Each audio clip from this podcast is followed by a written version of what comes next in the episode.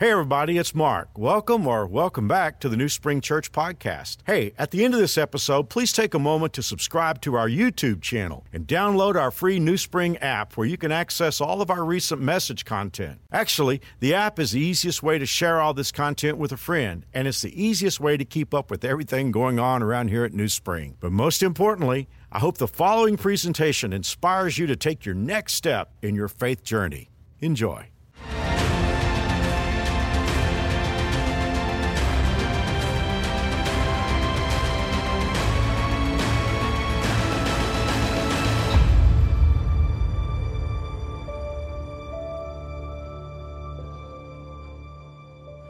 As we end this series today, I say today what I said in week one.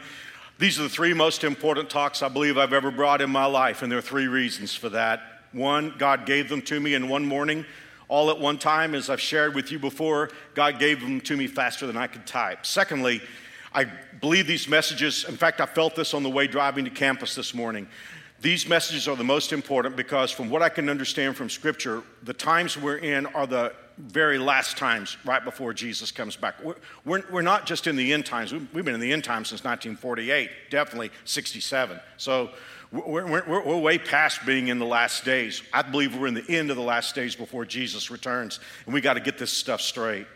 I, I didn't intend to say this right now. This, this is some heavy duty stuff. And I know that in our postmodern culture that people freak a lot of times over stuff that's just straight.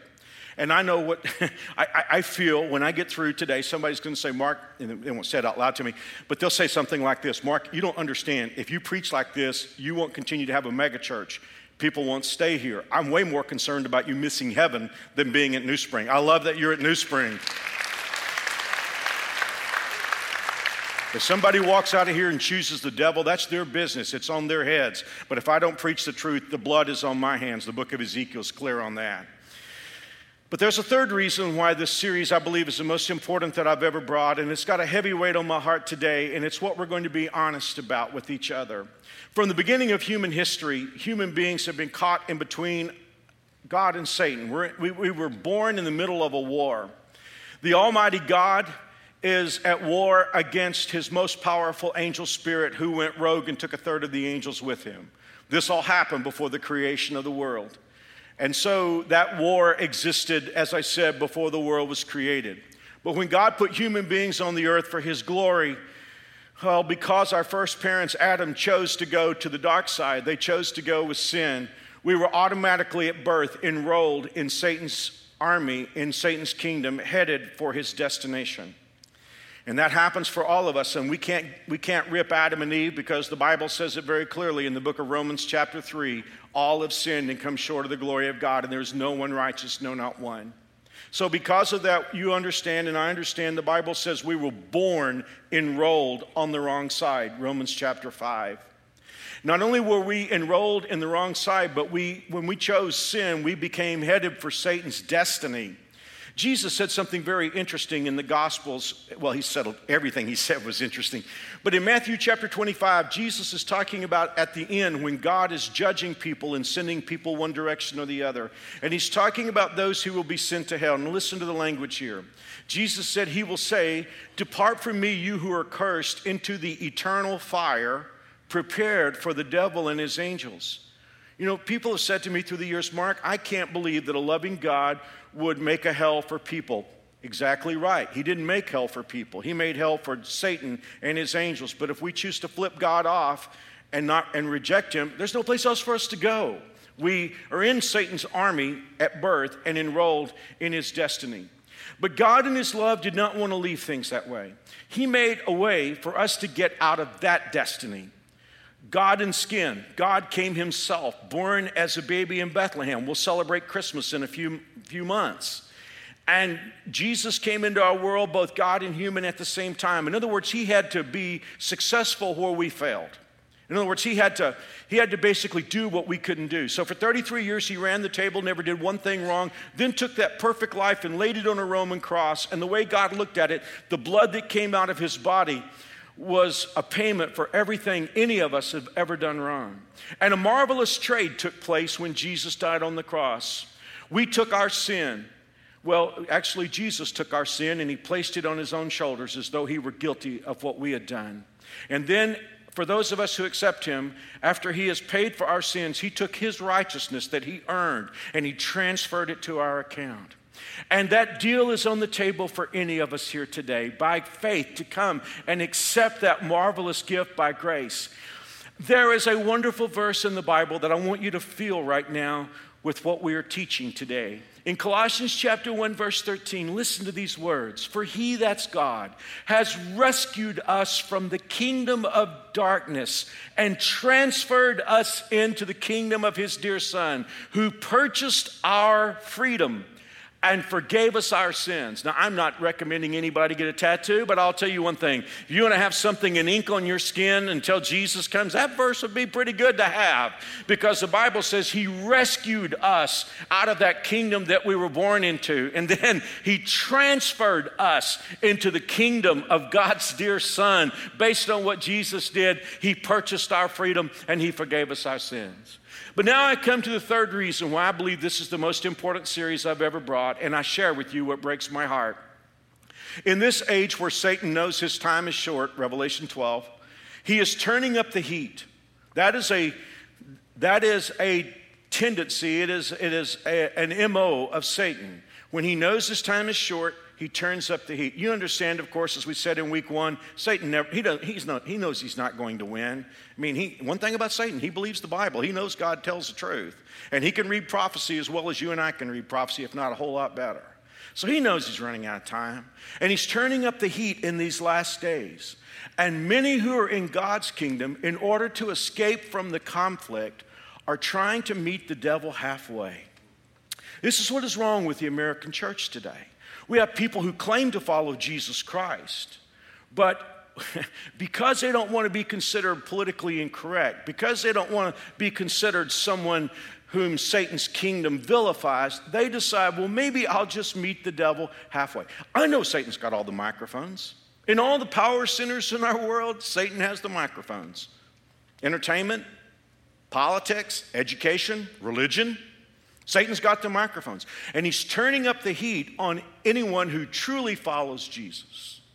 And so many Christians, to avoid that heat, are thinking, maybe I shouldn't say what the Bible says about things like sexuality. Maybe I shouldn't say what the Bible says about marriage. Maybe, maybe I shouldn't say what the Bible says about sin and Jesus being the way to God. Now, here's the thing, church, and I, I, I know New Spring is a wonderful church, and I'm speaking sort of to the church in, in the United States in general. But let's be clear on something. The first stage of that is to say, well, I'll believe it, but not say it. But it's just a short step from there to changing over the, to the devil's side and actually believing his messages. And here's something else for all of us who are parents and grandparents. Some of us believe what God says, but we won't say it. And because of that, our kids are growing up in a vacuum, in a spiritual vacuum, and they will actually, to their eternal problem, believe what the devil has to say. But many of us, and I don't mean New Spring, I guess I'm just talking about American Christians, we've, we've chosen to try to meet the devil halfway. Think about this. We were chosen by God for this time. When God created the world, He looked through His catalog of daughters and sons that would be born to Him, and He said, I want her for 2020. I want him for 2020. I pick him. I, don't know why God didn't put some people like Elijah and Paul and Moses in this generation, but He wanted us. And, and what troubles me today is many of us who have been chosen for this destination, for this destiny, we have decided to meet the devil halfway. And here in the United States, the American church is in confusion. And what's really troubling is many who believe they're on God's team are actually on the devil's team. And I know, I know what that is. Someone will say, Mark, you're just not going to have a megachurch if you talk like that. I want to tell you, I love what God has done here, and I'm thankful for every person who attends. But my concern is to make sure that you know Jesus Christ and that your sins are washed away and that you're on God's team and you're clear on who God is and you're clear on who the devil is because I don't want to stand at the judgment seat of God and God say, I am so sorry you didn't know the truth. You were at New Spring Church and I put Mark over there and he wouldn't tell you the truth. I can't have that on my heart today. Let me give you some statistics. Christians are always being analyzed to see what they believe. Now, I need to tell you something. These are practicing Christians. Practicing Christians are, it's a nomenclature that is only the minority of Christians. These are people who consider themselves practicing Christians. 61% of practicing Christians in the United States agree with ideas that are rooted in new spirituality or new age teaching. This would be stuff that comes from Hinduism, stuff that comes from Eastern mysticism, stuff that comes from Wicca, stuff, stuff that comes from neo paganism. 61% of practicing Christians, who are the minority, agree with stuff that comes from new spirituality. 28% of practicing Christians say that all people pray to the same God or same Spirit. 58% of practicing Christians agree with postmodern views. Postmodern simply means I have my truth, you have your truth. Which, by the way, if there is ever a statement out of the pit of hell, it is the statement, my truth. There is no such thing as my truth. I may have my opinion, but I do not own a truth. It is so crazy how this culture is to use that foolish statement, but yet if you go down to the courtroom and a bailiff swears you in, she doesn't say, Do you promise to tell your truth? Do don't we understand the incongruity of that insanity? But think about that. 58% of practicing Christians agree with postmodern views, 36% of practicing Christians uh, uh, agree with ideas associated with Marxism, which is the systematic, it's systematic atheism. Here's the one that blows my mind. Almost half of practicing Christian millennials say that evangelism, which means sharing good news, half of practicing Christians who are millennials say that evangelism is wrong when the last thing Jesus said before he left was take the gospel to the whole world. See, you, do you see what I'm saying? I mean, we have a whole generation of so called Christians. I, I, don't, I, don't, have this in my notes. I, I, just was thinking about it before I came out here today. So let me read this just out of my Bible. In 1 Timothy chapter 4, verse 1, the Bible says, The Holy Spirit tells us clearly that in the last times, that's our times, some will turn away from the true faith and they will follow deceptive spirits and teachings that come from demons. That's the Bible. Consequently, there are people that think they've accepted Jesus when in reality they've, they've accepted Satan. And so, because of that today, this begs a serious conversation. And that's why today I feel like this is, these are the three most important messages I've ever brought. I mean, you know, I, I, don't know when Jesus is coming back. I was driving over here this morning thinking he could come back this week. And if he was coming back this week, this is the message I would want to preach right before he came back. In the book of Joel, the Joel, the Joel, the prophet, talks about our times, and he says that there would be multitudes in the valley of decision. And we today are in that valley of decision, and we must decide whose, whose side we're on. Do you remember the story in the Old Testament when Moses went up on the mountain and he got the Ten Commandments? And that while he was gone, the people had made a golden calf and they'd stripped off their clothes and they'd started having an orgy and dancing and worshiping the, you know, the, the, the calf god that they learned about in Egypt. When Moses came down from the mountain, what is the question that he asked? He didn't ask, Why are you doing this? He came down and he asked in, in Exodus chapter 32, verse 26, Who is on the Lord's side? And that is the question that I pose to you today. Who is on the Lord's side? For a few moments, I want to bring you a message that God gave me, and I know He gave it to me. I want to bring you a message called Never Meet the Devil Halfway. For just a few moments, I have to beg your indulgence and share some old Bible history with you. And that sometimes can cause us to get lost in the weeds, but it's very critical for us that we understand what's behind this situation before it can begin to speak to our hearts. It's easy to get lost in the stories of the kings.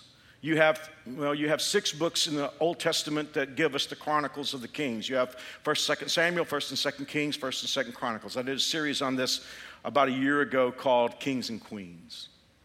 This is a challenging time. For one thing, 400 years is a long time. There are a lot of kings and queens. But what really makes it challenging is that early in the history of the kings of Israel, the nation of Israel split.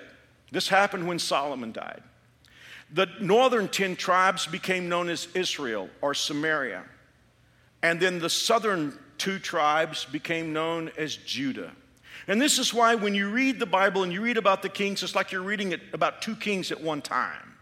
They're all Jews, but the nation split and it never rejoined. What is very important to realize is that the northern kingdom of 10 tribes was always idolatrous. From the very beginning, they left the worship of God, Jehovah, at the temple and set up their own system. And because of that, the northern 10 tribes never had a good king and they were always in idolatry. The southern two tribes became known as Judah, and from time to time, they had very good kings. Now, one of the greatest kings, if not the greatest king of the southern kingdom, is a man named Hezekiah. I should let you know that Hezekiah's reign occurs at the end, pretty much, of the time of the kings. And when Hezekiah becomes king, the northern kingdom is gone. Now, for a long time, the southern kingdom, even though they had wrestled with the northern kingdom, they sort of depended on the fact that a, uh, the northern kingdom acted as a buffer between them and assaulting nations. But now the northern kingdom is gone. 722 BC, Sargon the Assyrian king came, took the northern kingdom captive. So now all that is left of what was the nation of Israel are these two tribes in the southern kingdom. And along comes a king named Hezekiah. Now I want you to feel this. He's in trouble because Assyria is the most powerful nation in the world. And they have gone through the other nations like a hot knife through butter, including the northern kingdom. Let's meet Hezekiah. Let's find out what kind of guy this, this man is. In 2 Kings 18, verse 1, the Bible says Hezekiah was 25 years old when he became king, and he reigned in Jerusalem 29 years. He did that which was pleasing in the Lord's sight, just as David had done. He removed the pagan shrines, smashed the sacred pillars, cut down the Asherah poles. Hezekiah trusted in God, and there was no one like him among all the kings of Judah, either before or after his time. He remained faithful to the Lord in everything. He carefully obeyed all the commands the Lord had given Moses. So the Lord was with him, and Hezekiah was successful in everything he did. Sounds cool, right? Sounds like he's going to have a great kingdom. And he did in many respects. But when you get a little bit later in that chapter, in verse 13, the Bible says, In the 14th year of King Hezekiah's reign, King Sennacherib, that would be the son of Sargon, the King Sennacherib of Assyria came to attack the fortified towns of Judah. So I want you to get real clear on something. Hezekiah represents the God follower, Sennacherib represents the devil. You've met God's team, you've met the devil's team, you have the picture. Judah, small nation of two tribes, Assyria is the dominant world power. I was just reading yesterday about the size and sophistication of Sennacherib's army, absolutely terrifying.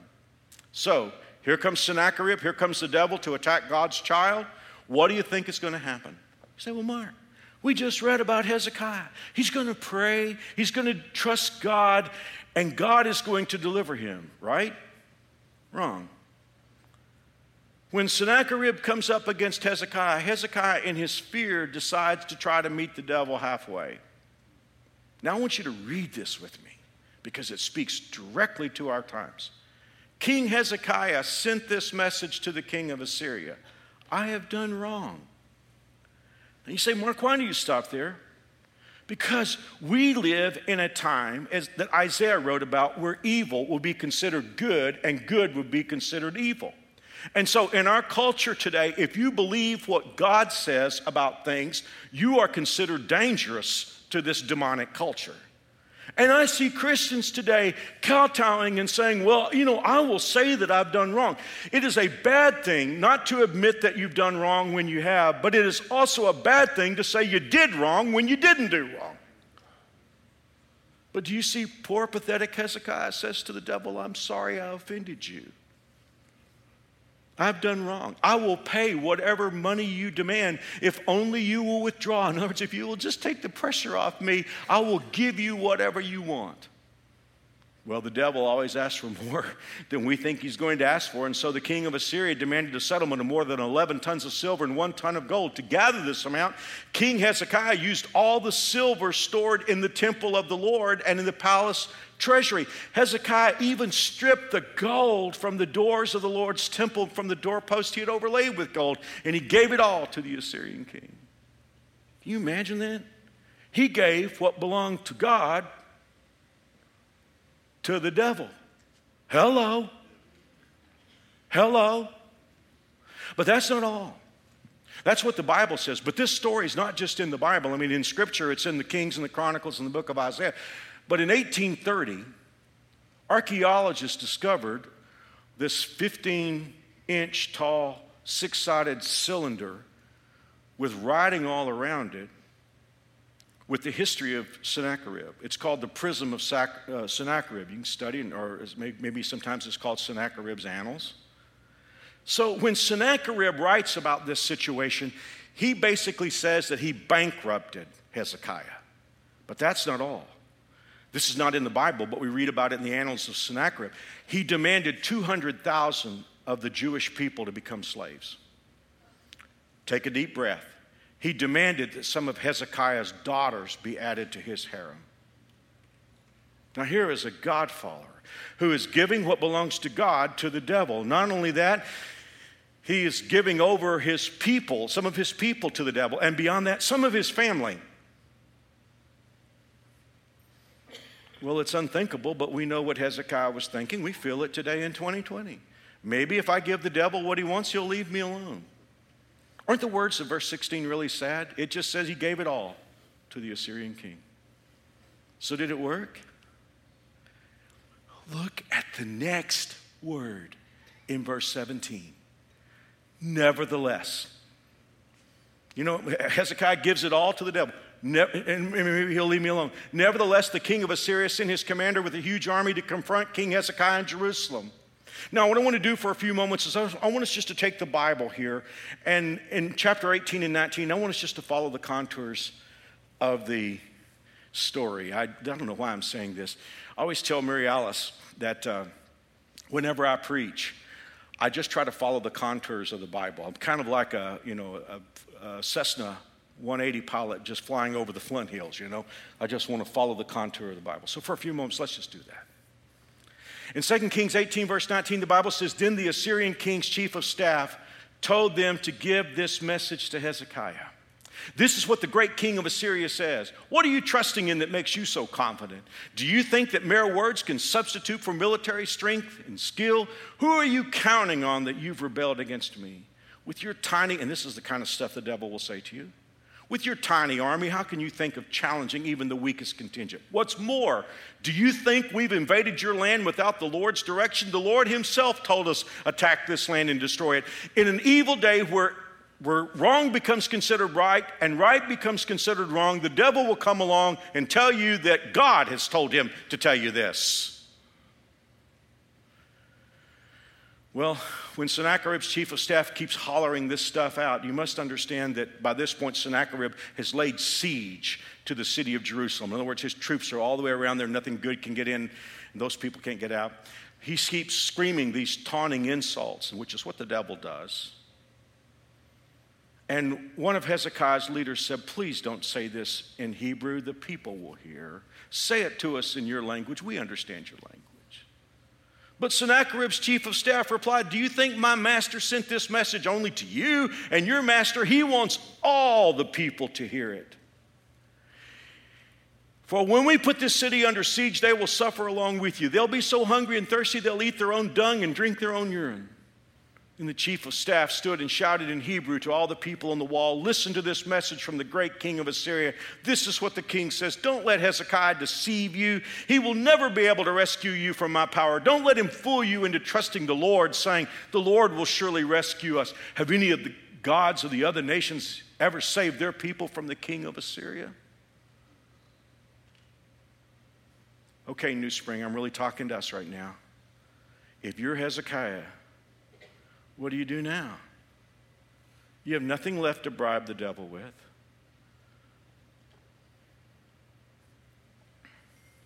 You got a choice.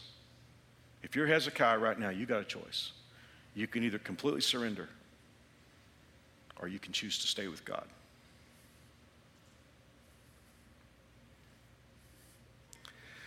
I've always said to you, I hope that God keeps some of this stuff on video and because I want to watch a lot of it when I go to heaven. I think there's like, I don't know what's in heaven. I think there's this big theater up there.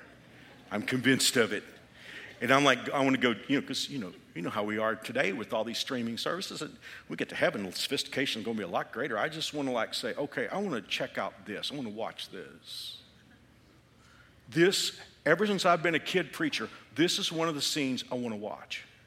Because Sennacherib sends Hezekiah a letter. And in that letter, he tells Hezekiah what he's going to do to him. And he says to Hezekiah, Do you know what, how I've tortured the kings of other nations that have stood up against me? And boy, you better surrender right now if you know what's good for you. Because if you don't, and he starts saying all this awful thing, it's in a letter. Now, this is the scene that I want to I, I, want to see because in one of the greatest scenes in the Bible, in 2 Kings chapter 19, verse 14, the Bible says, After Hezekiah received the letter from the messengers and read it, he went up to the Lord's temple and spread it out before the Lord. And Hezekiah prayed this prayer before the Lord O Lord God of Israel, you're enthroned between the mighty cherubim. You alone are God of all the kings of the earth. You alone created the heavens and the earth. Bend down, O Lord, and listen. Open your eyes, Lord, and see. Listen to Sennacherib's words of defiance against the living God. It is true, Lord that the kings of Assyria have destroyed all these, uh, all these nations. And they've thrown the gods of these nations into the fire and burned them. But of course, the Assyrians could destroy them. They were not gods at all, only idols of wood and stone shaped by human hands. Now, O Lord our God, rescue us from his power. Then all the kingdoms of the earth will know that you alone, O Lord, are God. Do you understand what happened here? Hezekiah took this letter down to the temple and spread it out before the Lord and said, God, look what he wrote. What are you going to do about this? Well, in verse 35, we get the answer. That night, the angel of the Lord went out to the Assyrian camp and killed 185,000 soldiers. And when the surviving Assyrians woke up the next morning, they found corpses everywhere. Then Sennacherib of Assyria broke camp and returned to his own land. I mean, you think about this one angel well, we've already talked about how many, how many angels there are. I mean, we know there are at least 100 million angels, angels. And so, like you were singing a little while ago, the God of angel armies, God just sends one angel down there and he opens up a can. And by the time he gets through, 185,000 Assyrians are dead. What a mistake it is to meet a losing devil halfway. There are two lessons today as I close out the series. The first lesson is that the devil's technique is siege. Do you realize that Hezekiah, Hezekiah and Jerusalem were never frontally attacked by Sennacherib? Sennacherib came and laid siege. Now, the message of a siege is twofold nothing good can get into you, and you can't get out. Now, I'm talking to somebody here today. I mean, ultimately, this is the way we're being told things are in our nation today. But for some of us, we have an individual situation, and Satan has laid siege in your life. And you don't know what you're going to do. And Satan comes to you and says, Nothing good can get into you, and you can't get out. But he's a liar, isn't he? Our God is a mighty God, and our enemies are not human. Our weapons are not carnal, they are mighty through God. Sennacherib said to Hezekiah, I'm so big, you don't have a chance. But all it took was for God to send just one of his army to come and wipe Sennacherib out.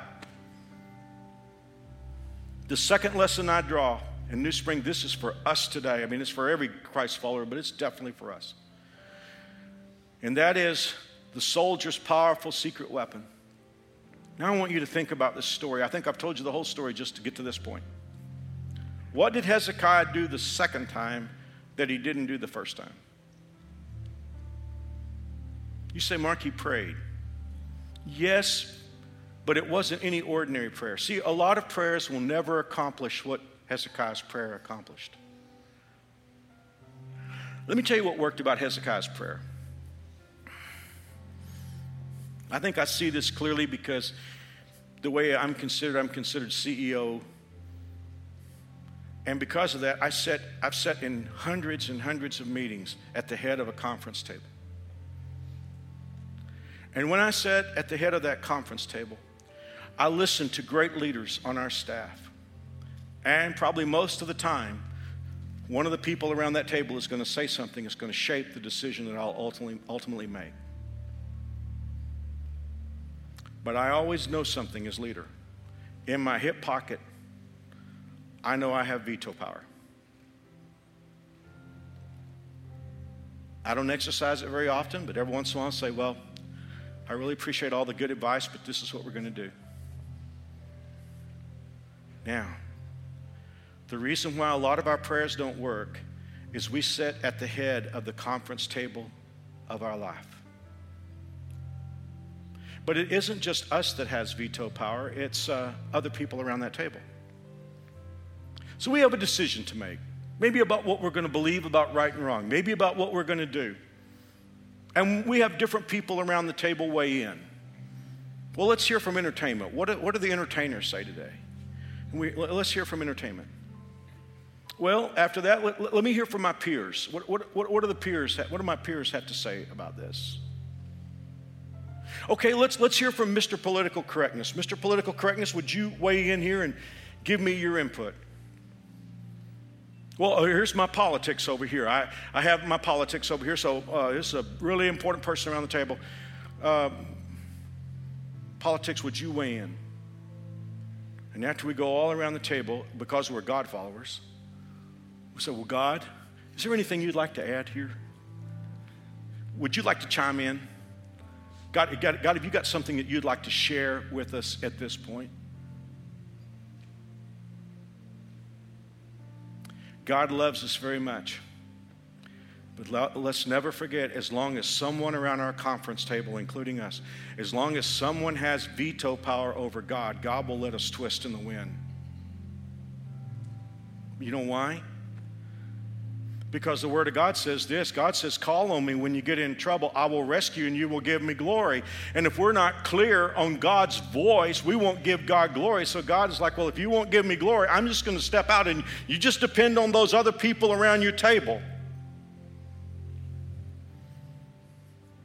What did Hezekiah do the second time? They didn't do the first time. His weapon was desperate dependence on God.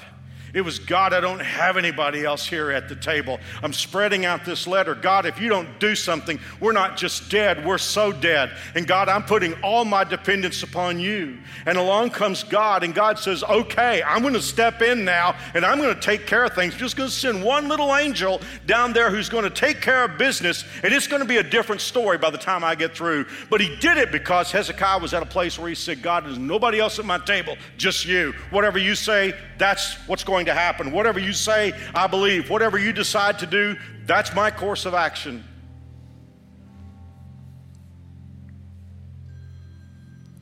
You know, this and I'm finished. When Sennacherib went back home, he, he wrote about this. Now, when kings in those days wrote about their battles, they glossed over the bad parts and they embellished what they considered good parts. So when, Hez- when, when, when Sennacherib got back from dealing with Hezekiah, he wrote something really weird. He said, We went down there and we shut things up, and then we went home. Well, kings didn't write about sieges, they, they wrote about winning.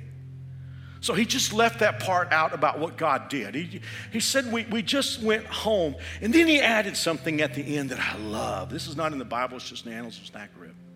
He said, Hezekiah proved especially tough. Well, it wasn't Hezekiah that proved especially tough, was it? It was his God. But I would like for the devil to just put that in there about me. Uh, you know, I went down there and I really attacked Mark, but he proved especially tough. I went down there to attack her, but she, she's more difficult than I thought she would There is only one question before us today, and it is a big question. We are in the valley decision, and there is no neutrality with God. The question before us today is who is on the Lord's side? If you are, then stand for Him. If you're not on the Lord's side, then you can put Christian bumper stickers on your car. You can sing Christian songs. You can listen to my sermons. But if you're not on God's side, it won't fool God. The question today is who is on the Lord's side? And you must decide, you must choose in these last days. And that is the question before every one of us today. And my prayer is that every one of us at New Spring Church will say, no matter what the devil says, I am on the Lord's side. I do not fear, and I will not try to meet the devil halfway. I will do things God's way, and because of that, I know I will win.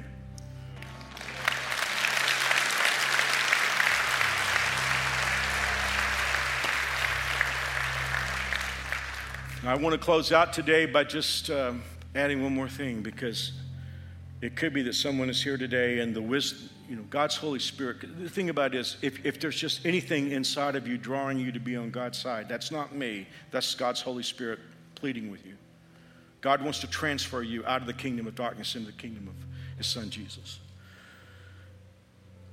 Then you could walk out of here today and just say, Mark, I'm mad about the sermon. I didn't like the sermon at all. And I get that. I know the times that we live in. And, and, and it's a choice. It is a choice.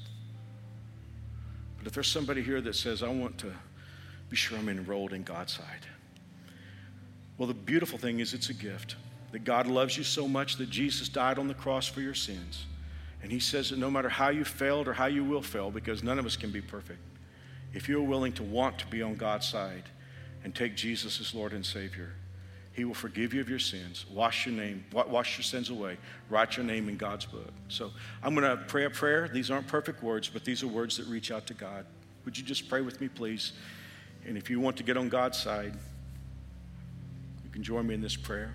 Dear God, I am a sinner, but I believe you love me. I believe Jesus died for my sins. I believe he arose from the grave. Would you forgive me and make me your child? I choose you. In Jesus' name. If you just prayed that prayer, all you have to do is text prayed, P R E Y E D, to 97,000. I have a gift box here that will, um, some great stuff that will just help you get started. So all you have to do is Text pray to 97,000. You can stop by guest services on your way out to pick this up. Thank you. God bless you. We'll see you next weekend. Once again, thanks for listening. If you live in Wichita, the surrounding area, we'd love for you to engage with us in one of our weekend services. For directions, service times, and information about our incredible kids and student environments, visit us at newspring.org. One more time, newspring.org.